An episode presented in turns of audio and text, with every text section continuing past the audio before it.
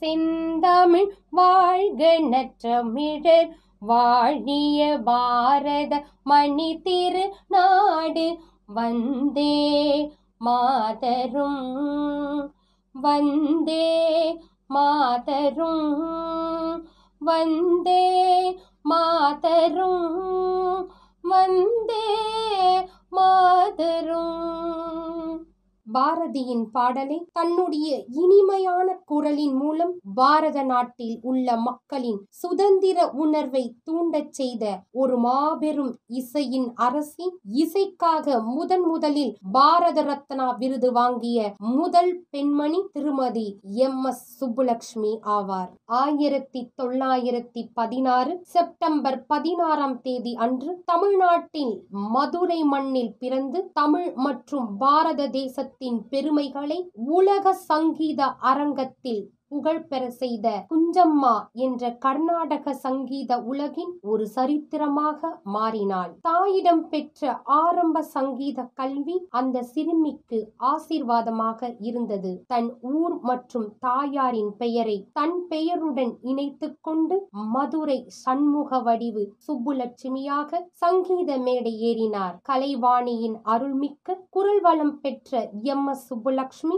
பதினோரு வயதிலேயே தன் கானத்தால் சபையை கரகோஷம் நிறைய செய்து சங்கீத உலகில் தனக்கென்று ஒரு இடத்தை பிடித்தார். கோவில்களில் அரங்கேற்றம் செய்து லண்டன் கார்னகி ஹால் வரை பாடியிருக்கிறார். ஆயிரத்தி தொள்ளாயிரத்தி நாற்பது சுதந்திர போராட்ட வீரரும் பத்திரிகையாளரும் இசை கலைஞருமான தியாகராஜ சதாசிவ ஐயர் எம். எஸ். சுப்புலட்சுமியை மணந்தார். இந்தியாவின் உயரிய குடிமகன் விருதான பாரத ரத்னா விருது இசைக்காக முதன் முதலில் பெற்றவர் எம். எஸ். சுப்புலக்ஷ்மி. ஆயிரத்தி தொள்ளாயிரத்தி எழுபத்தி ஐந்து பாரத விபூஷன் விருதும் ஆயிரத்தி தொள்ளாயிரத்தி ஐம்பத்தி நாலில் பாரத பூஷன் விருதும் ஆயிரத்தி தொள்ளாயிரத்தி ஐம்பத்தி ஆறில் சங்கீத நாடக அகாடமி விருதும் ஆயிரத்தி தொள்ளாயிரத்தி அறுபத்தி எட்டில் சங்கீத கலாநிதி விருதும் ராமன் மகேசேச விருதும் போன்ற பல மதிப்புமிக்க விருதுகளையும்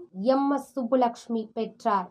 சங்கீத கலா சிகாமணி விருது ஆயிரத்தி தொள்ளாயிரத்தி எழுபத்தி ஐந்தில் பெற்றார். ஆயிரத்தி தொள்ளாயிரத்தி எண்பத்தி எட்டில் காளிதாஸ் சம்மான் விருது மற்றும் தேசிய ஒருங்கிணைப்பாளருக்கான இந்திரா காந்தி விருதும் பெற்றார். எம். எஸ். சுப்புலட்சுமி திருமலை திருப்பதி தேவஸ்தானத்தின் ஆஸ்தான வித்வான் ஆவார். இசையில் நிபுணத்துவம் பெற்றதற்காக பல பல்கலைக்கழகங்களில் அவருக்கு கௌரவ பட்டங்களை வழங்கின. ஆயிரத்தி தொள்ளாயிரத்தி அறுபத்தி ஆறில் இந்த கர்நாடக இசை தேவி சுப்புலட்சுமி ஐக்கிய நாடு பொது சபையில் இசை நிகழ்ச்சியில் பாட அழைக்கப்பட்டார். இது யாருக்கும் எளிதில் கிடைக்காத அரிய வாய்ப்பு. சுயநலமற்று கலைக்காக தன்னையே அர்ப்பணித்து கடும் பயிற்சிகளும் நேர்மையான முயற்சிகளும் எடுத்து தன் குரல் வளத்தில் தெய்வீக உணர்வை வர செய்து பல பக்தி பாடல்களை பாடி கேட்போரின் உள்ளங்களில் தெய்வீக அனுபவத்தை தர செய்த வல்லமை கொண்டவர் M S Subbulakshmi.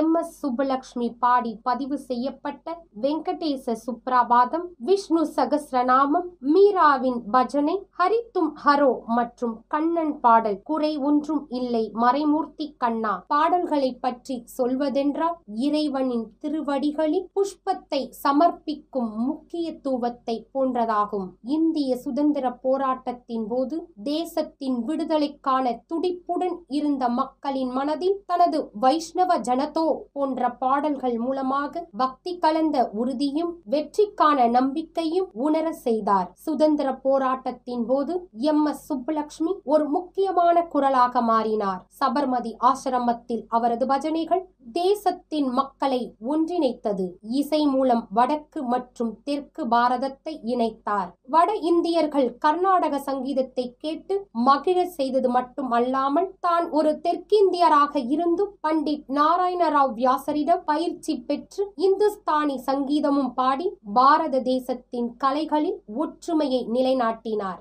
M. S. Subbulakshmi ஒரு தேசிய குரலாக மாறினார். அந்த தெய்வீக குரல் இந்தியாவில் மட்டுமல்ல உலகம் முழுவதிலும் லட்சக்கணக்கான உள்ளங்களை மெய்மறக்க செய்திருக்கிறது. எம். எஸ். சுப்புலட்சுமியின் வாழ்நாள் முழுவதிலும் பக்தியுடன் இறைவனின் நாமத்தையே பாடிக்கொண்டிருந்த அந்த குரல் வலை இரண்டாயிரத்தி நாலு டிசம்பர் பதினொன்னாம் தேதி அன்று நிரந்தரமாக நின்று தெய்வத்திற்கே சமர்ப்பணமாகிவிட்டது. ஆனால் அவரது குரல் அலைகள் இந்த பிரபஞ்சத்தில் என்றைக்கும் அழியாமல் இருக்கும் மக்கள் மனதில் எம் எஸ் சுப்புலட்சுமி என்ற மேதையின் நினைவு மரியாதையுடன் நிற்கும். வீடுகளிலும் கோவில்களிலும் அவரது பாடல்கள் மேன்மையான இடத்தில் நிரந்தரமாக பொறிக்கப்பட்டுள்ளது.